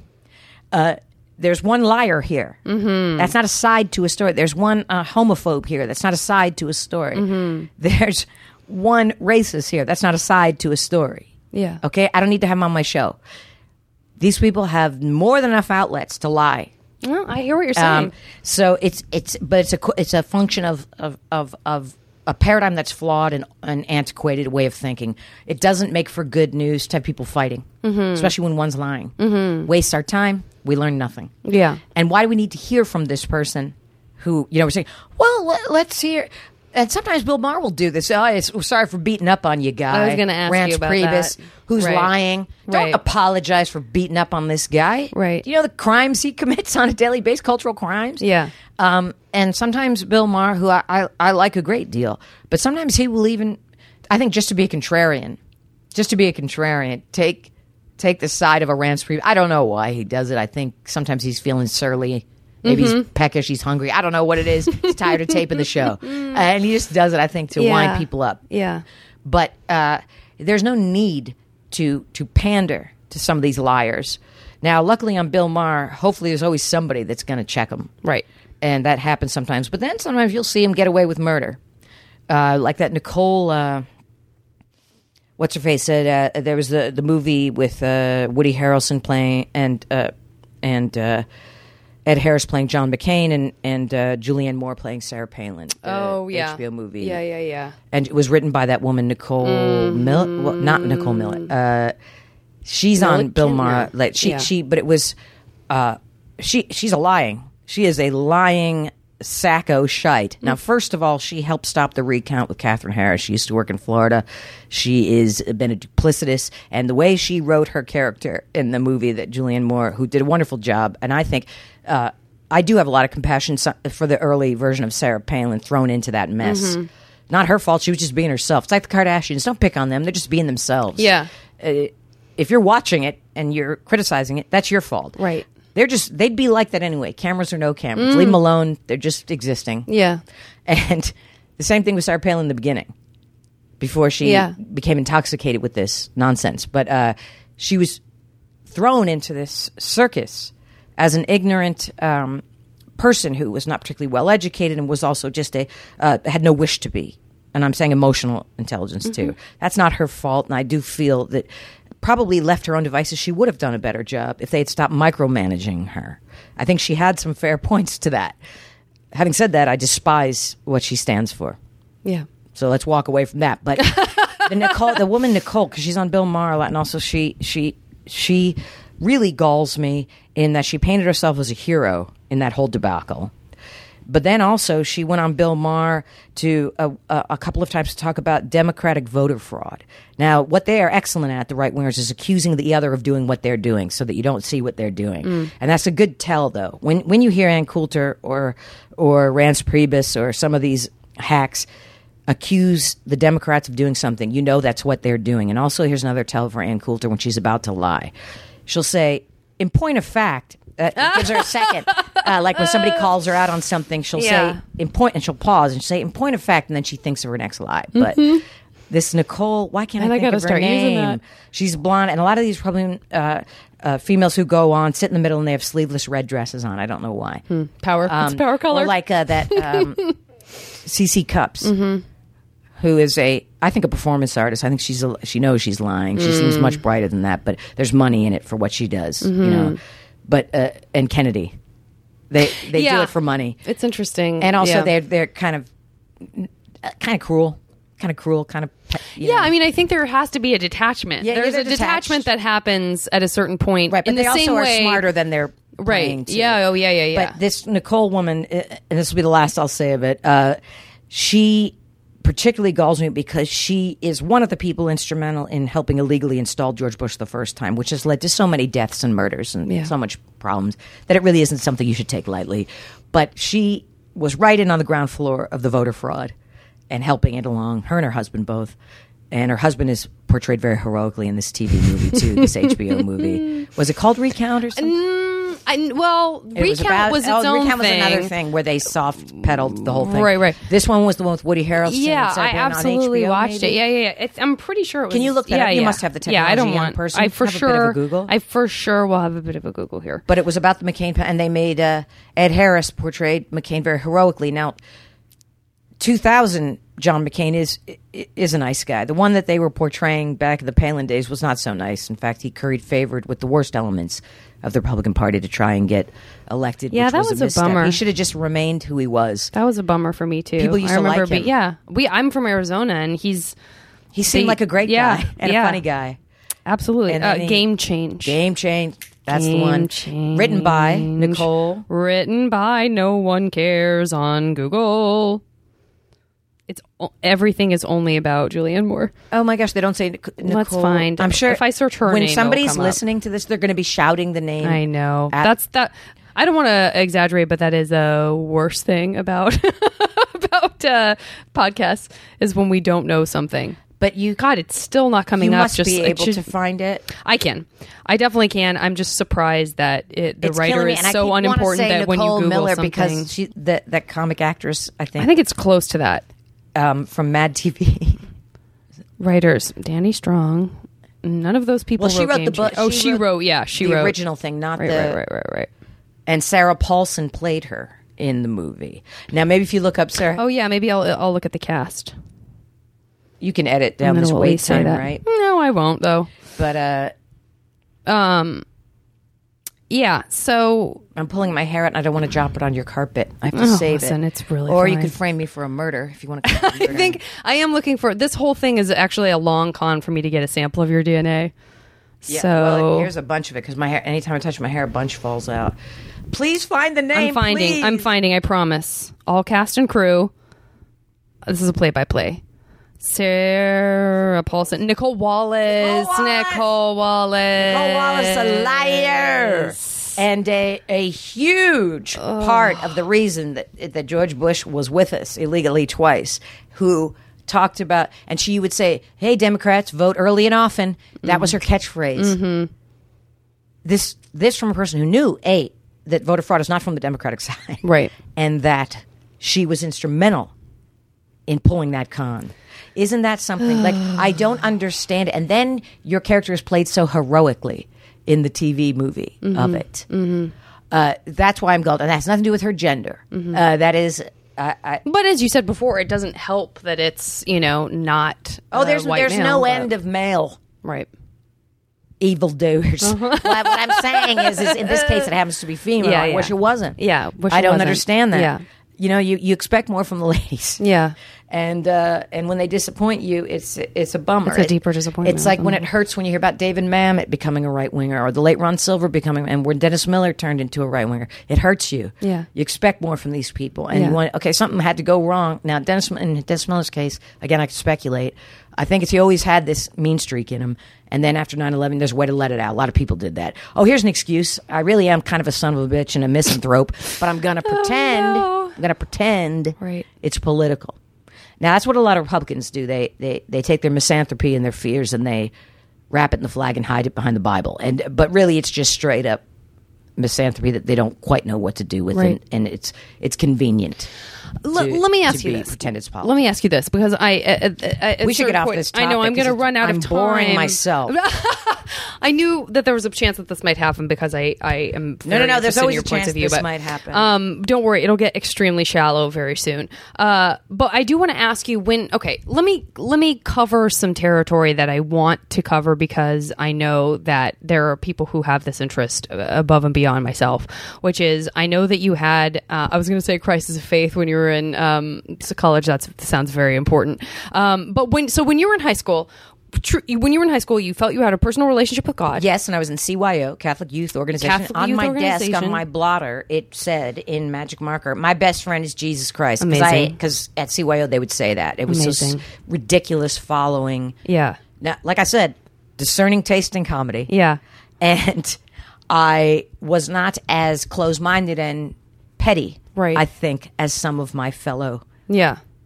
religious conservatives. What were you? Uh, I didn't love sports. I didn't. Yeah, I did. yeah. I was frightened of the jocks, but I didn't revere them. you know what I mean? That kind of thing. Although I did, uh, as a freshman, go along with it, and then by sophomore year, I was like, no, I'm not going to football games. Right, right, You know what I right. mean? Like I, Yeah. I don't see why we're. did you have uh, the the comedy that you were into could potentially tie into um, a, like a certain type of music? Or It a certain absolutely vibe, does. and it did. You Comedy really and took, music, Talking Heads, and the or, late like- Howard Zinn. Yeah. uh, all three Yeah. came together in a perfect soup of change. Uh, somebody turned me on to Howard Zinn in college. I also discovered what I guess you would, used to be called college radio, left of the sure, dial. sure. Uh, I went to Providence College. The station I had access to was Brown University's WBRU, and also WFNX out of Boston, which was playing every what was called college radio, Mm-hmm. now alternative or in, then alternative now indie, whatever. Yeah, yeah, yeah. So I had access to all this non-mainstream music, and also Boston and Rhode Island are great live music towns. Mm-hmm. And there was no end of venues, and also then eighteen plus uh, to go see bands for a dollar, like Wire Train, the replacements on Dollar Net. This Right. is back in the eighties, and Right. um, see all the Athens, Georgia bands. All they, they all came through Boston and, and Rhode Island. Yeah.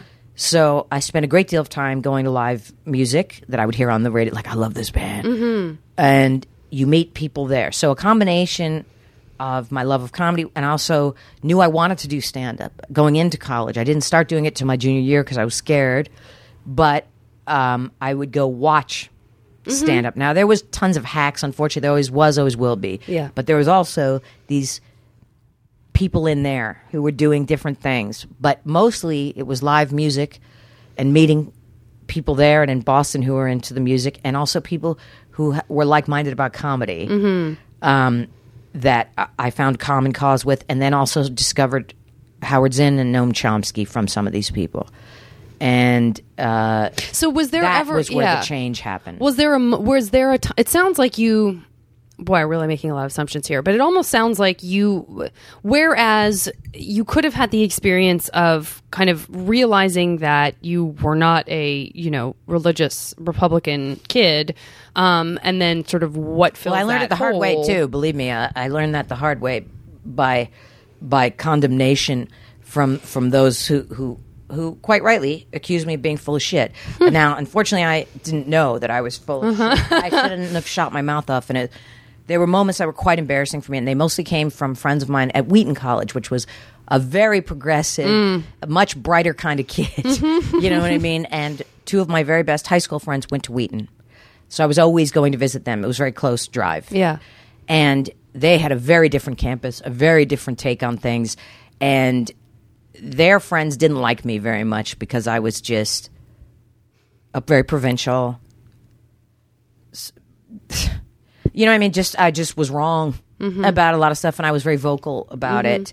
Mm-hmm. Uh, so very quickly they course corrected me, and mm. they were right. Now it hurt my feelings terribly, but I knew deep down they were right. You know what I mean? Like, mm-hmm. even- even though sometimes, and they they Well, it's interesting though this idea of you really having like you me. you still feel like even then before you were even then before you were that you had the the opinions you have and I'm not to say that suddenly your opinions Well, some are opinions and some are just uh, evidence shows you that Right. th- these things are tr- to be right true. but at the time so but you it sounds like you always were outspoken like it or not that was just something that Yes you and no. that happened for you Yes and no. It's not. It's not outspoken because that's a strange word for me. I uh, now. I am not a person that people would remember very well from school. You know, I'm not wasn't the class clown, even though somehow I won class clown. Uh, I- but I, I don't know why. That's weird. I think it's just because the small group of voters knew about my obsession with Bill Murray and, and uh-huh. SCTV. I think that's what they were interpreting as class clown, but it Yeah. wasn't. You weren't like, "Get funny?" of I me, think it's because I was always talking about certain comedians and, and comedy shows and comedy movies that I loved. And I think that's why I won it. You loved comedy. I They got it. comedy, and Yeah. I think It that's was a special reward they yeah. gave you for loving And comedy so like, much. Let's give it to J- this girl. She's the only one who nerds She out talks- on she talks about it comics. all the time. Yeah. But funny. um, outspoken to me, almost sometimes. indi- says something that's like opinionated. It's not a nice thing when people say it about you. When people say outspoken sometimes or opinionated, it's they mean you're a, you're a demagogue or bullying and stuff like Right, that. Now, right. I realize I speak in strident tones and stuff. I don't I don't like bullies. I don't mean to be one.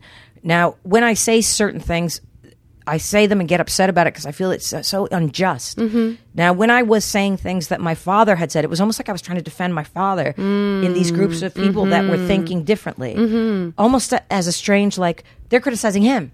Right. So, was it outspoken? I don't know. It was just me asserting these ideas that had been drilled into my head from my church and my and my environment and my and my father, who who I love very much, and and I almost felt like I'm defending Carmine. You know what I mean? Like I, I'm defending. He's so nice. Yeah, I you know what I it. mean. And they they don't see it from there. How could they? You know these and these these young girls from Wheaton who were all fired up. You know what I mean? Like they Yeah. were bright and they were. Um, intoxicated in that way that you're intoxicated with their freedom but being on campus now and a campus that supports them. Maybe they were the oddball in their high school. Yeah. i wasn't. I just kept my head down. I was kind of an overweight schlub in high school who i had a wonderful time not in houston but in, in new jersey i did because i'd had the same friends since kindergarten. I was not bullied. I was bullied in college because i was just um, I don't know why, because it was a, a nasty campus, I guess, because it was just a Reagan Revolution campus, and I was uh, uh, an overweight girl that seemed odd, um, and I had a, ter- a terrible time. But I had a, I was not bullied, and also it's just garden variety bully- bullying. Everybody goes through it. I just didn't expect it in college. I thought you, I would have gotten that Yeah. over with. Well, that makes sense. But you know, I got it. I got it at Providence College because it just wasn't a very nice place to be. Um, although, having said that, some of my closest friends today are friends I met my first day at Providence College. Mary Beth Bowler being one of them. Met her my first day. She lives a street away from me in New York. That's She's great. still one of my dearest friends. Yeah. So, in that score, I'm very glad I went to Providence College. Yeah. Because of Mary Beth Bowler. Mm-hmm. she was now Caroline Kennedy's personal chef. Oh well, there If I you go. lived in Japan. Don't mind if I do. Out. She's wonderful. But I could have done without the rest of it. Yeah. But I don't think I would have come to uh, where I am without that backdrop Mm-hmm. and those wonderful women from Wheaton College who quite rightly at the time it hurt me but they were right Yeah. and they did not put up with any of my provincial nonsense and they gave me facts and sources and education and information and books to read Yeah. and that changed my life and i luckily was open to it Mm-hmm. i was able to receive this message as as as hopefully people are you either hear left of the dial music or you don't you either hear um, elizabeth warren or you don't you either you either uh, understand and care about howard zinn or you don't and and and Sojourner Truth and Shirley Chisholm and Dr. Cornel West and all these people, you either hear them and you and hear the type of music that I think goes with them and see the type of comedy that I think goes with them. And if you're lucky, you go that re- way. I really mean that. I, I feel that I am so thankful hmm. that I could hear it and that I could accept what these wonderful women as harsh as it was and as embarrassing as it was, and I knew they didn't like me, and they never did like me, even when I tried mm-hmm. to, to win them over. They never did. Yeah. I never, I never won them over, mm-hmm. but uh, that's okay. I Yeah. gained so much, Yeah. and and I needed to be told to shut Yeah. up, and I needed to be told I was wrong, and I needed to be shown why I was wrong. when So- when you were um what were so you now now that I have the again uh, uh, but there's not time for it to be anything more than slightly simplified version of you in my head um from high school and college how did relationships factor into that did you date at all in high school Oh gosh, And no. you- no, no, no. I mean, I had uh, very close relationships with males Mm-hmm. who, as as friendship wise, Yeah. that, that was fine. In Providence College, no, I was a pariah. I had, I had. Now there was a couple of comedy nerds that we had flirtation. You know what I Mm-hmm. mean? We really liked each other, but they did not want to date a fat girl. It's, it's that simple. Hmm. It really is that simple, and I accept that. Like I said, all these things make us who we are. Hmm. I understood that. Some of them were honest about it, which Hmm. I kind of appreciate now. There was one guy in particular, I, I will not mention his name because he's a wonderful guy. Uh, and at the time, he, he was dating the woman he's married to now. So I'm not going to Mm-hmm. Right, fair, say his name. fair. And he was very honest that he that that uh, everything would have been right for us going out, but uh, I was fat. Now I'm five foot one. At the time, I weighed 160, which is which is a lot. That's uh, I'm not criticizing anyone who weighs 160 and it's five foot one. I'm just telling you the reality of what was going on for me at that time. I ha- uh, have s- uh, since that uh, lost 50 pounds. You know, it makes a big difference in your life. Now, Yeah. being in high school and college at that weight, it's not easy. yeah Um, now, like I said, luckily I got through it in high school. It seemed okay. College was was tough, and um, then there was my first boyfriend who I started going out with. Uh, a wonderful guy who, uh, started the flirtation. Met him through the Wheaton Girls. His name was um, Barry Modus, who didn't care that I was having. You know what I mean? And he was like, loved the same music, loved the comedy, and he was. By anyone's standard, an unbelievably handsome man. You know what I mean? Yeah. Who did not care that That's a pretty great first relationship. uh, now we should uh, we shouldn't be congratulating anyone anyone for not caring that somebody's fat. What I'm saying Agreed, is, though, agreed, at a young age, these are that's unusual. When a guy who was very popular and by anyone's standard, a, a catch and handsome, blah blah blah, but also very nice and very cool. So it wasn't a shallow thing. Mm-hmm. Yeah, yeah. Really into good music and Howard Zinn and good comedy, all of it. Uh, liked me, which I don't understand. And we, man, that was my first kind of real boyfriend, and we went out for about two or three years, and then I, of course, very uh, unceremoniously, as as as I started meeting different fellas doing stand up comedy, and my drinking ramped up. Um, I became as ill mannered as any fifteen year old. I was where a fifteen year old was at with Yeah, yeah. relationships because I hadn't Yeah, yeah. if that makes sense. No, it absolutely no, does. No comfort. And and Barry is married to a wonderful woman now, and as you know, who cares? Yeah. Uh, I'm sure he doesn't even remember these things, but Yeah. I still feel badly about it because he was such a great guy, and it meant the world to me that he thought thought well of me. I, I wasn't used to that, and Yeah. um, and uh, I, I, I, I'm I'm I'm grateful to him, and I'm sorry that I started making out with other comics, but I was like, oh my gosh, look, look at this thing that makes me like other people. You know, I, I felt- other people did it, but they started doing it at 12, 13, 14. I didn't. So Yeah. I, I regret to say I was quite immature about this newfound ability to to be able to make out with different guys who Yeah, seemed no. interested in me. It was unusual to me.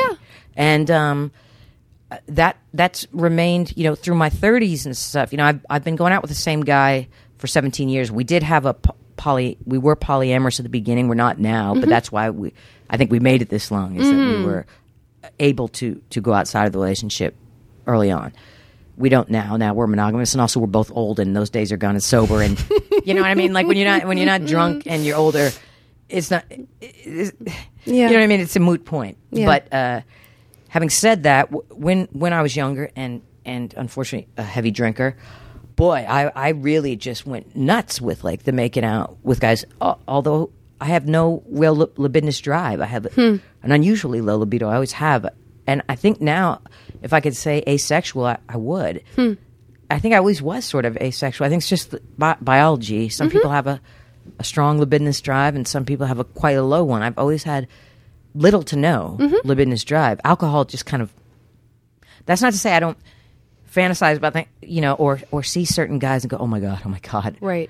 Clive Owen and Croupier. You know what I mean? Like or Yeah, but that uh, doesn't necessarily Dave translate. Grohl. You know what yeah, I mean? Like yeah. I, I feel sexual. but it makes sense that it doesn't necessarily translate to yeah to in sudden life, like- frivolous yeah behavior that some people I'm might saying, have like in the and fantasy and- world, you know, yeah. I see, I'll see Yeah. a performer on in a movie that, like anyone, and go, "Oh my god, that, Yeah. that guy is so sexy." Or in life, I'll see some kid go past on a bike and go, "Oh, that's my look." Like if I was 20 years younger, whatever. Or sometimes I'll meet someone that intellectually stimulates me uh, to a degree, or that I find very, very sexy, but I have no wish to actually have sex with anyone. Do you know what I mean? Like it, and I sort of never really did. It's the strangest thing. Alcohol really just was a thing, and also it was fun, mm-hmm. and it was new. I think all of that makes perfect sense. The sex, it was first of all, like I, my my relationship with Greg Behrendt, for example, that actually was a sober one, and one born out of friendship and deep, deep, emo- warm, genuine emotion. Yeah. When I dated Greg Behrendt, that and how that happened, it was this simple. We were friends. I moved into the house that he was living in as another roommate with Miss Laura Milligan and uh, Jerry Finelli. Margaret Cho, I believe, had just moved out or she was in the process of moving out. Karen Anderson. It was like just comedians coming and going. I didn't have a mattress or a bed, and Greg said, just sleep with me. And then uh, from that, we just started having sex. and it was the most natural thing Yeah. in the world. And that that was that and Barry Modus in certain ways. Uh, um, I mean, yeah, Barry Modus. I was going to say Barry Margeso, who was a roommate. That's a different Barry, great guy. Barry Modus, my boyfriend. That was pure. That was sober and and real. And Greg was sober and real. And then there were uh, uh, another wonderful guy, comedian Mitch Rouse. That that was sober and real. And then a lot of other ones though were just alcohol, alcohol, alcohol two heavy drinkers. Now Pete and I, my current boyfriend, started that way, and that's why we were polyamorous. It was just two people who drank real heavy and had a great time together. Um, and then it grew as the years went on to to a deep, deep friendship and connection that we have now. But the sex is gone. Do you know what I mean? Like that's we're different people now, Yeah. and um, now we we are just dear, dear friends who love each other and and are committed to one another.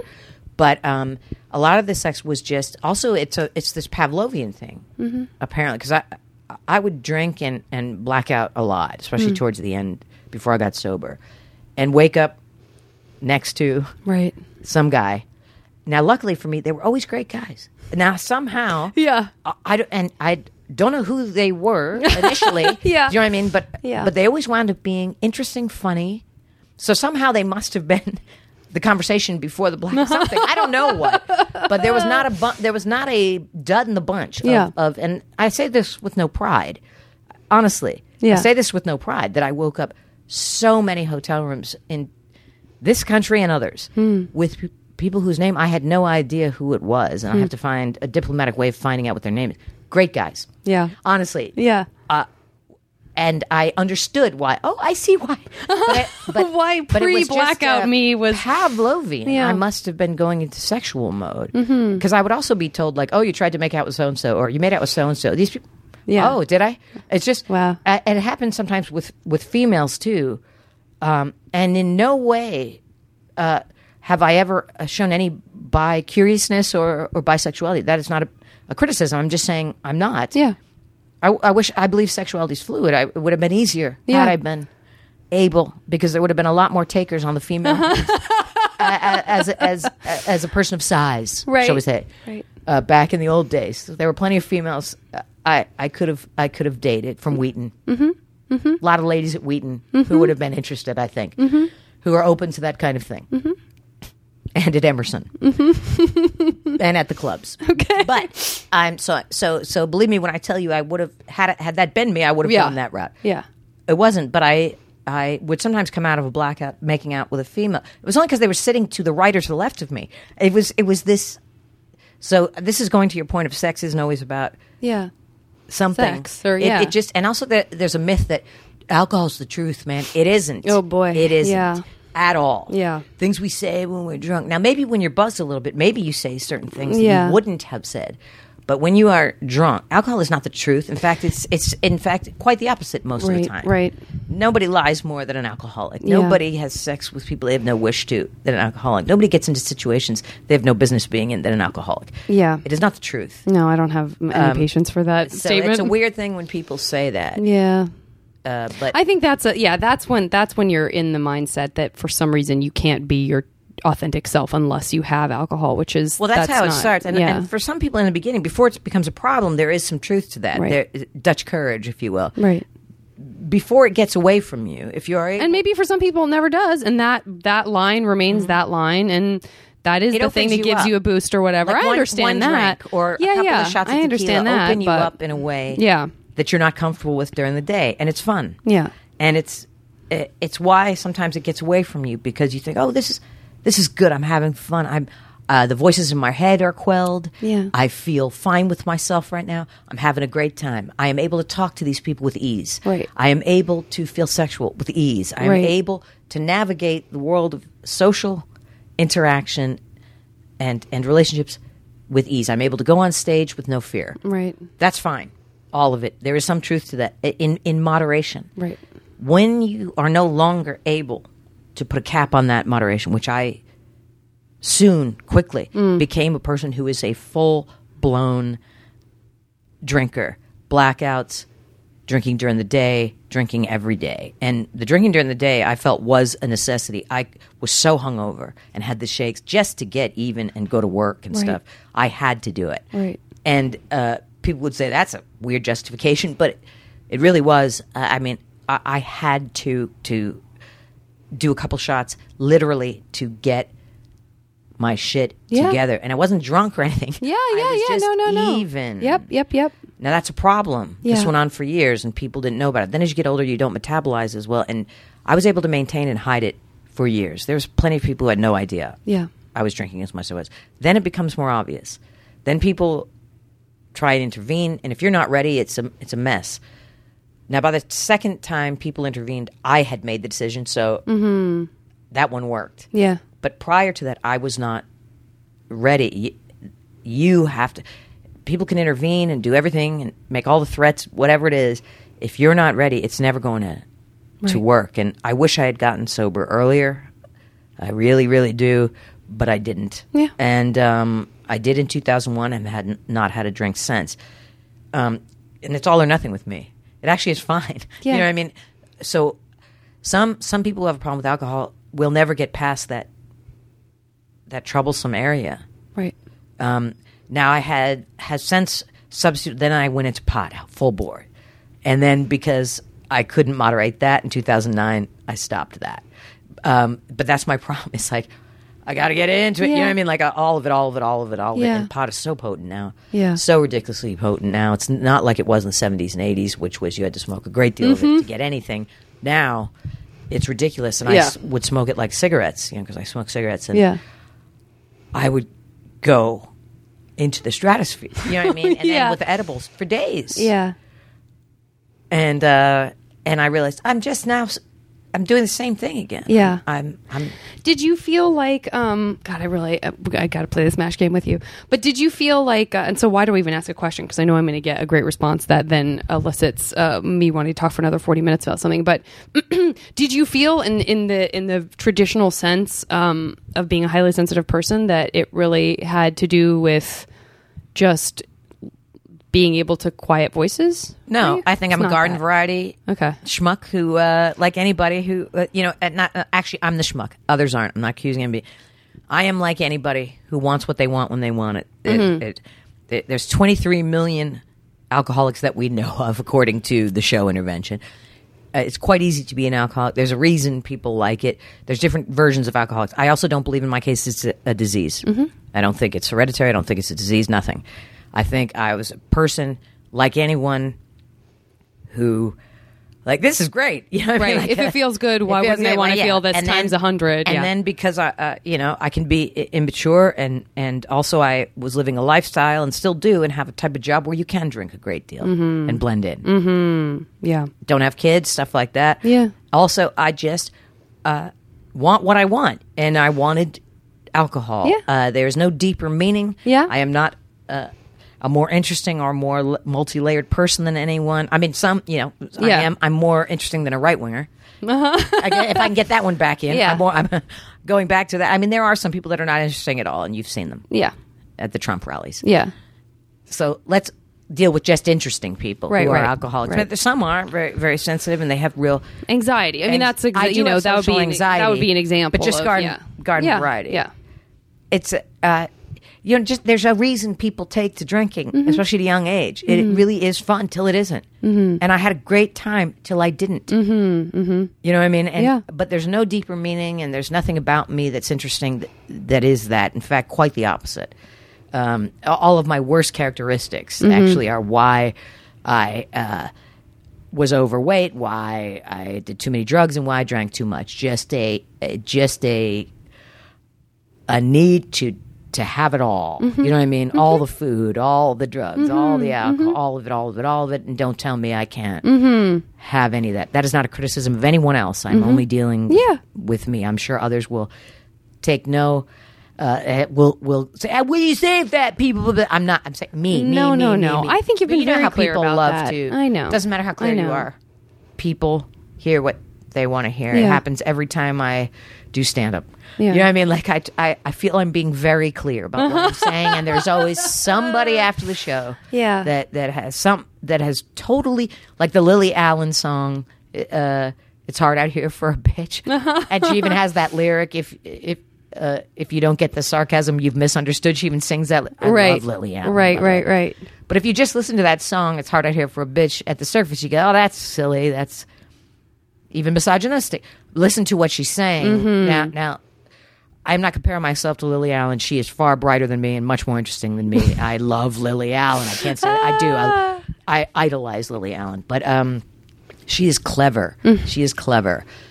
But she, I think, was addressing things that happened to her. And again, I'm not. You could relate to it. her. That's okay. I could relate to that. that. People yeah. misunderstand Right. her lyrics.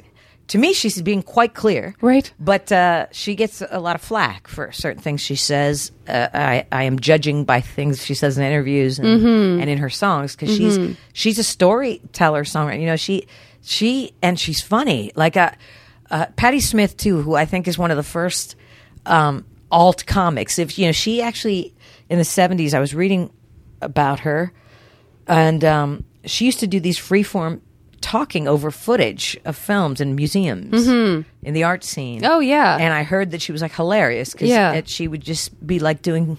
What we would call alternative she'd stand up. she'd riff, yeah. Over footage. And I was like, wow, I think Patti Smith in the 70s was one of the first alt comics. Yeah. Whatever that means. And I hate that phrase, alternative Yeah.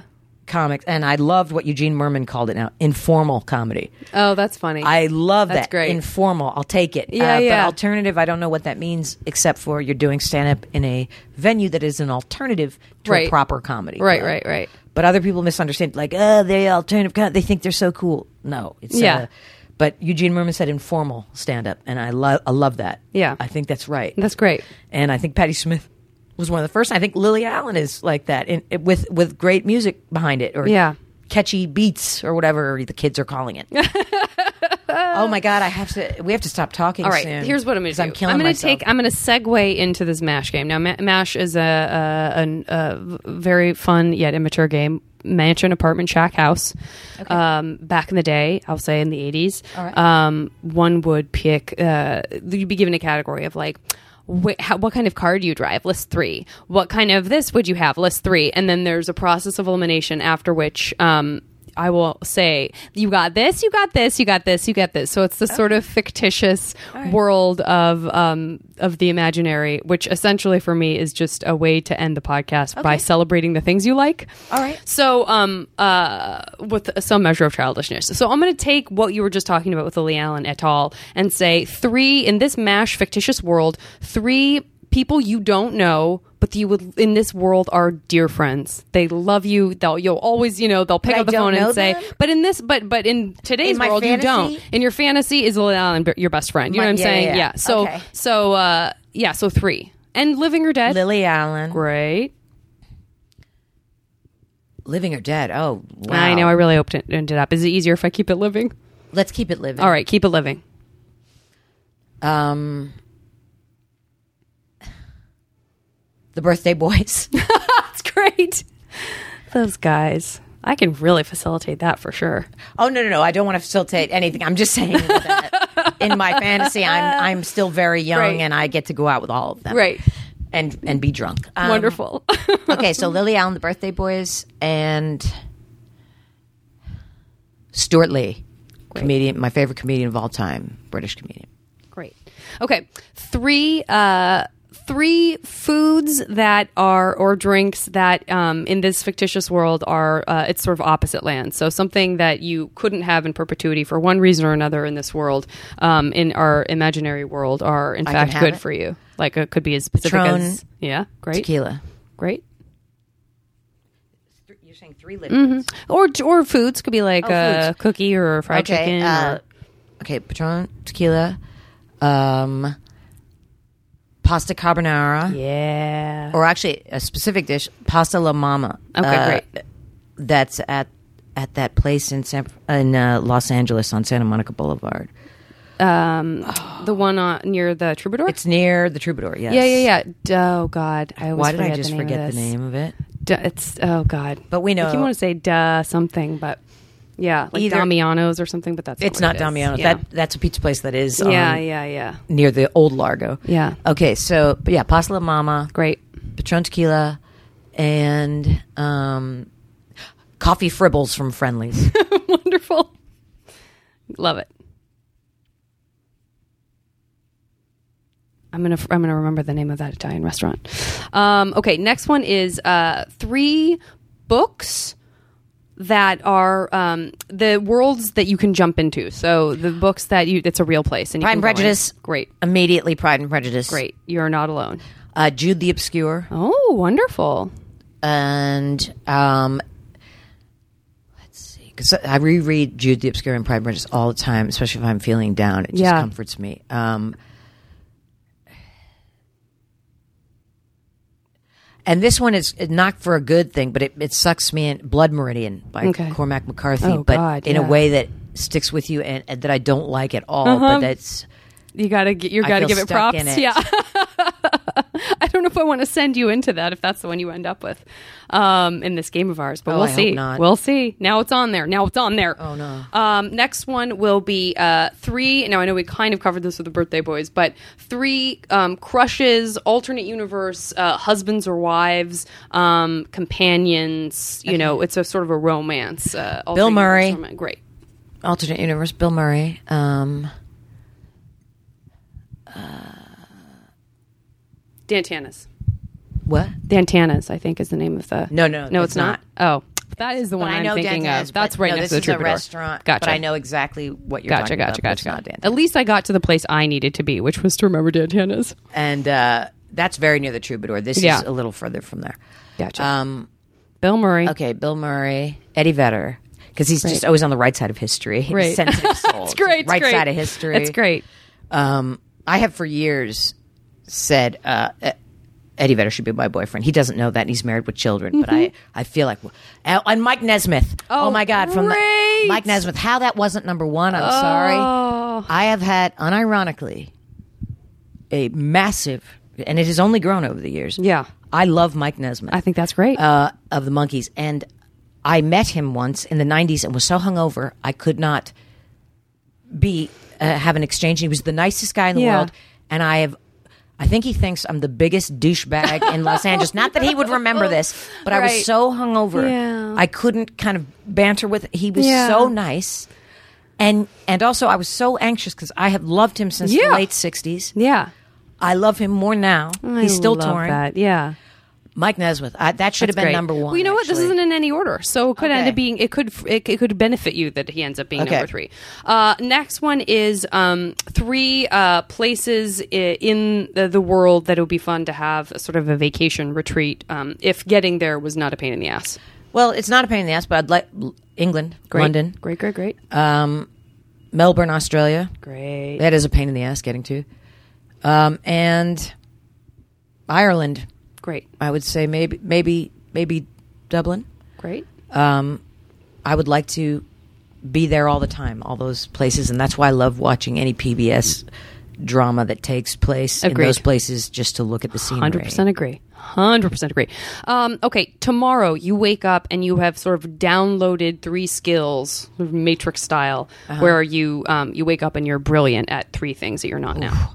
Uh, that's everything. Um, I would like to be highly competent. Great, um, and skilled at problem solving.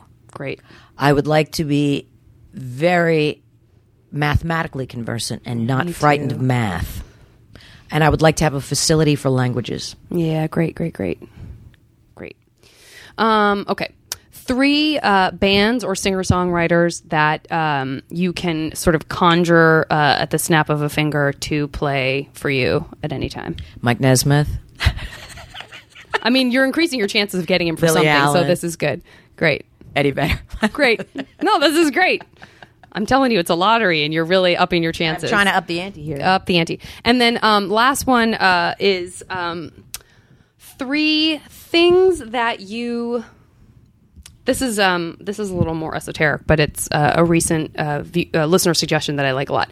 Three things that you wish you could sort of experience for the first time all over again. You know, where you're like, God, I wish I could read this book and have no idea what the next page was going to hold, and just have that first. Could be a movie, could be uh, even I'd an like to experience of redo seeing. Yeah. Bonnaroo 2009. Great. I'm not going to get into details for why, but I'd like to revisit that. Great. I would like to revisit SNL, but in a different year Yep. uh, with different head writer. Agreed. Without naming names. Just I agree that for time. you on your behalf. I agree. I would like to have not. Can I say that? Yeah, sure, sure, I sure. would like to have not said yes to Criminal Minds. Great. So I would like to, to go back in time and not have done Criminal Minds suspect behavior. Great. Great. That's great. Um, was Paget was the Paget also No, criminal? no, Minds? she's on Criminal Minds. I was Oh on yeah, the yeah. spinoff that gotcha, merc- gotcha, gotcha. was canceled. Gotcha. Um, okay, now this is just a random way that I get to each of these things that you actually end up with lottery style. Tell me when to stop. Okay, I'm going to throw this hair away while you're doing it. Okay, but really tell me when to stop, or it's going to go on forever. Okay, stop. Okay, I'm going to pause this, do some math, come back, and announce your 100% guaranteed fictitious future. Okay. So I gotta, I got to share. You want you you've done a good job now. I, I got to rip the band-aid off though because of the multiple potentialities, not a word. Uh, of the of the multiple possibilities of of getting Mike Nesmith, he just didn't come up on this one. Your Mike Nesmith uh, twenty sided die uh, for whatever reason you didn't get him this time around. Mike. you did though get your um, alternate universe uh, marriage to Bill Murray. Oh, Not too shabby. Nice. And your uh, Eddie Vedder fix. So whenever you want him around Really? to play for you or otherwise, you That's still got nice. him. Those are two fine gentlemen. fine nice. gentlemen. Um, I don't know which one of them you share time with uh, in your uh, mansion in Ireland. And I don't know why you have a mansion Well, because you don't seem like someone who like would, but that's what you got. There you go. There you go. descent. Beautiful, the beautiful Irish countryside. I like a little fog, like a little mist on the moor. Mm-hmm. Um, uh, I you listen. You have that life. Um, if you feel like you're missing uh, the old, the good old uh, England side of things, I want you to know that you can dive right into Pride and Prejudice. Interact with those characters to your heart's content. Oh my goodness! Real life. Hopefully, real no zombies. world. As you know, Pride and Prejudice zombies. That's right. Opens this week. You got the original Pride and Prejudice rather than the amended Miss one. Elizabeth that that Bennet. guy did. I'll take a turn. I'm Ms. gonna take a turn about the indeed, grounds. Indeed. Uh, do you need to um, share that good time with your BFF Lily Allen? yeah. I'll take a turn. I'm going to take That's a turn correct. with Miss Lily Allen and Miss Elizabeth Bennet, Jane Bennet. Indeed. Maybe not Lydia. Do I want to see? Do I want to see what Uh, happens when Mary. uh, when uh, when Elizabeth Bennet knocks back some Patron? You bet I do. Oh yes, It's in this world. You got it. You oh, got she's it. probably a wonderful, all wonderful intel when she when she gets some patrons in her. She's a She she's a really reader. Oscar She likes Wildean book is it up? reading. Yeah. She likes to read books. There you go. Yeah, We'll see what happens. Um, and then let's see. Uh, you have you wake up in the morning extraordinarily skilled, competent, um, Oh my gosh, uh, which is fabulous. at problem solving. at problem solving, exactly right. At problem solving, and then um, that just leaves us with the fact that you also get the opportunity to redo Bonnaroo 09. Oh, thank Bonnaroo 09. Oh, thank you, Jesus, if you exist. Thank Wonderful. you, thank you. That's perfect. oh my God, Janeane, thank you so much. Thank you. I don't even. I didn't have Varney. my clock running, so I don't even know how long that was. I just know Um, we you're a saint. started a bit before two, and it is now five. I after mean, four. that seems crazy to me, but uh, uh, thank you so much for doing the podcast. Thank you for having me, Janet. Thank you, thank you, and uh, I look forward to uh, seeing your shows at Sketchfest. Oh, thank you, thank you, thank you for having me at United States of. America. Uh, guys, talk to you next time on the podcast. Bye.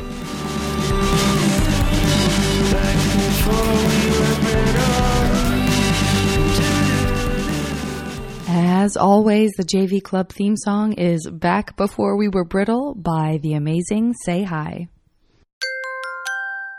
Now leaving Nerdist.com.